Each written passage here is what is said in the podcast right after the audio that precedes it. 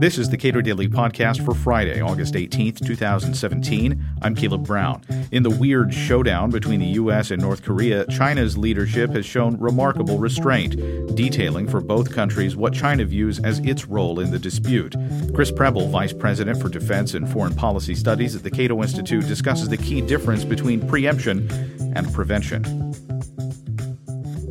In this increasing uh, heated rhetoric between the United States and North Korea, China has, uh, in some ways, shown us how to do it by saying to North Korea, essentially, uh, you know, I know you're my little brother and everything, but if you take, you know, unwise action, you're essentially on your own, which is something the United States seems unable to do in a whole variety of circumstances. That's right. Uh, the Chinese um, issued a warning to Pyongyang last week if you um, basically saying you're on your own if you go after the United States. So they were helpfully, I think, sort of drawing red lines for their their client state, their their ally, um, explaining that their alliance was not unconditional, which is useful. Uh, by the same token, it was a reminder that our president has not been quite as sort of explicit about what uh, he means in terms of raining fire and fury. Is this a threat to initiate fire and fury? Is it merely a pledge to use all means to retaliate in the event of an attack, which is supposed to deter a North Korean attack? And so it's one of those moments where we have a sort of reminded about the difference between preemption and prevention. So to to go into school here for a few minutes, uh, preemption is, uh, I think, seen as a legitimate uh, right of self-defense. In fact, you could even think of it as anticipatory self-defense. So this is when you act uh, with evidence of um, an imminent attack coming. Uh, there are lots of different metaphors that are probably useful, but uh, I like to think of it if you're in a bar fight, um, you don't have to actually have the the punch land on your chin. Uh, you could block the punch or punch first if you're really quick, if you have really quick hands, and that would be an, an act of uh, individual preemption. Uh, prevention is where the guy is sort of standing there glowering at you, and you just take a fir- you you punch first. And, and as you can imagine, differentiating preemption from prevention in international relations can be rather complicated.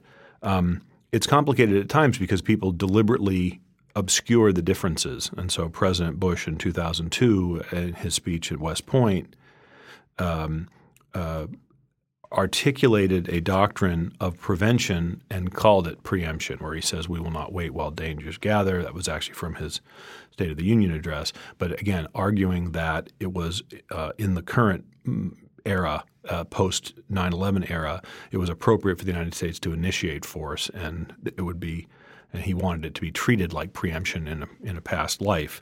Many people didn't take it that way. They they maintained the distinction between uh, preventive uses of force, that is, initiating conflict, and um, and attacking uh, to uh, in the event of an you know sort of at signs of imminent attack.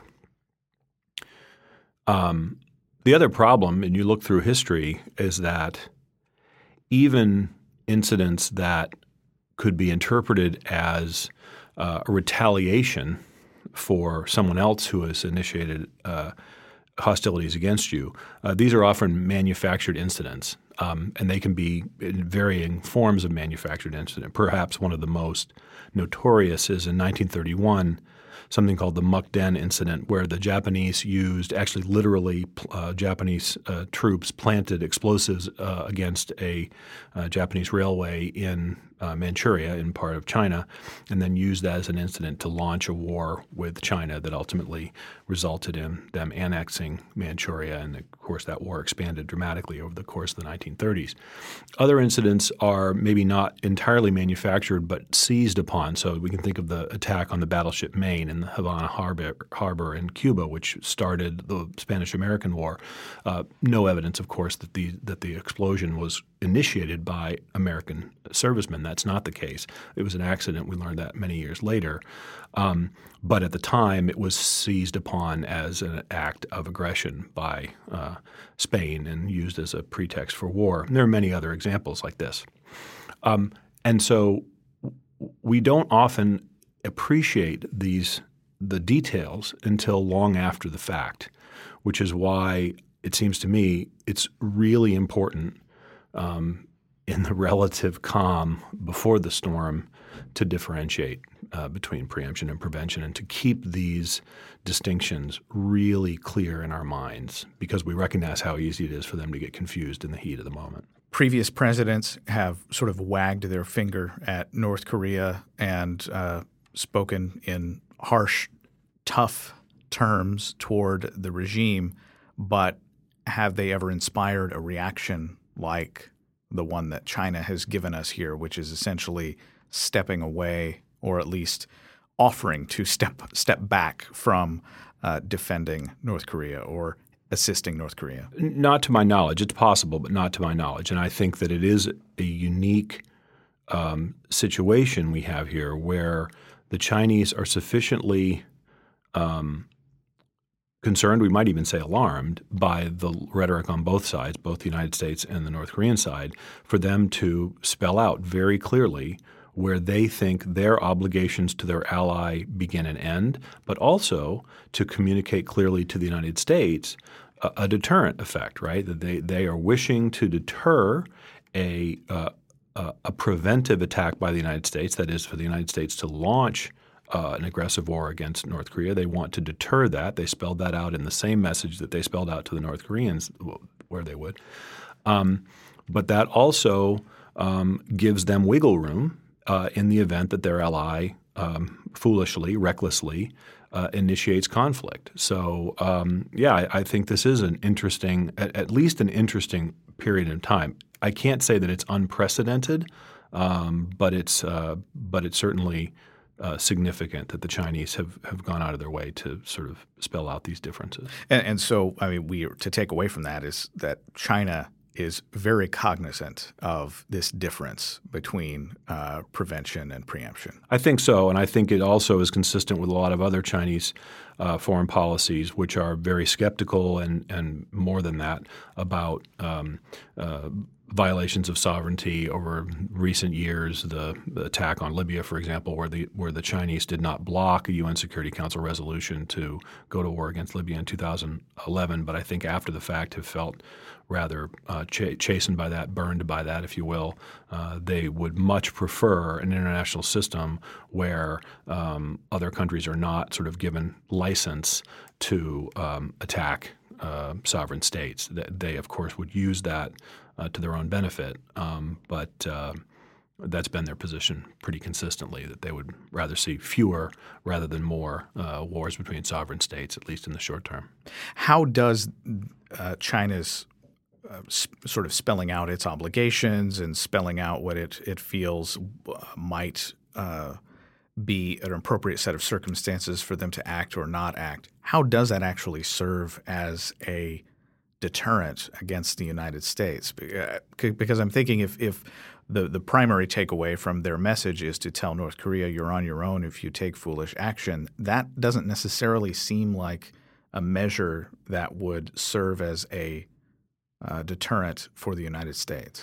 Well, it it should. So, th- technically speaking, China's words should deter both North Korea and the United States. It should deter their ally, North Korea from initiating force because they if North Korea did initiate force and was seen as such, then they would not have China's backing, and that would be disastrous for North Korea. It would be disastrous for North Korea even with China's backing, but it would be particularly uh, uh, bad if they knew at the outset that China was not going to be behind them. So that should deter North Korea from initiating force also them affirming their commitment to defend North Korea if North Korea is the victim of aggression uh, should uh, uh, serve as a deterrent to the United States. Now, it may not be sufficient because the United States may ultimately conclude, the, the Trump administration may ultimately conclude that the threat is is grave enough uh, to warrant um, initiating force. But that's typically deterrence has uh, has worked,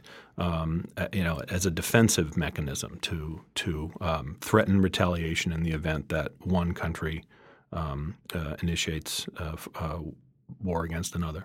You mentioned Libya, and Libya is always used by people who observe international relations and the, the takeaway from the Libyan experience from other countries is often believed to be, boy, I better not give up my nuclear program. That's right. I mean, I think, and it's not just Libya. Of course, there were other countries that didn't have nuclear weapons and experienced regime change, like uh, Yugoslavia and Iraq. Um, and so, I think North Korea has actually said this quite explicitly. This is this is why we're not going to give up weapons. The danger, of course, is that they use that uh, shield uh, against regime change to then engage in all kinds of other bad behavior, which they are they have a long history of. Um, so that's a concern. I'll concede. I, I think that the point of this, and, and, if it's a little bit um, too um, jargony or a little bit too in the weeds for most listeners, I understand that.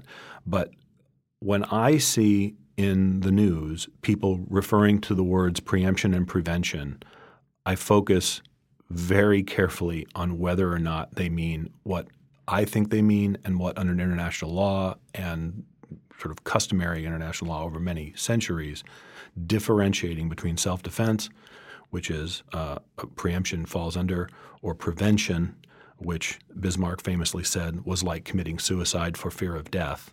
Prevention is base, is synonymous with aggression, is reckless, is um, generally frowned upon, whereas pre- preemption is a legitimate right of self defense. And I think always being clear about those distinctions is important yellow cake uranium right. in Iraq. Right.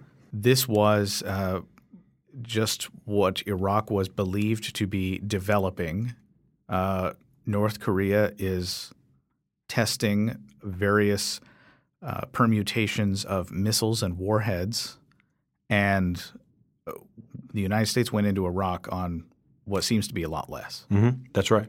Um, it's there's no question that North Korea's nuclear program is much farther along than than Iraq's uh, ever was. Iraq never got this far along, and of course we know that Iraq had given up mm, its nuclear program.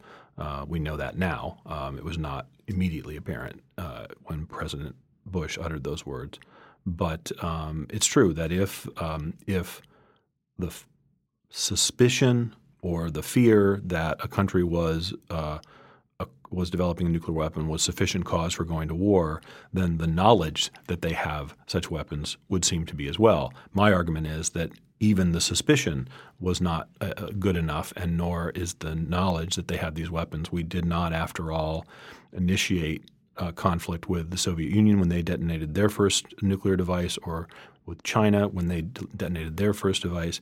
And so those types of actions are preventive in nature. They are uh, not uh, a measure of self defense, and therefore we should look at them very, um, we should scrutinize them very carefully. Chris Preble is Vice President for Defense and Foreign Policy Studies at the Cato Institute and is author of The Power Problem. Subscribe to and rate the Cato Daily Podcast at iTunes and Google Play, and follow us on Twitter at Cato Podcast.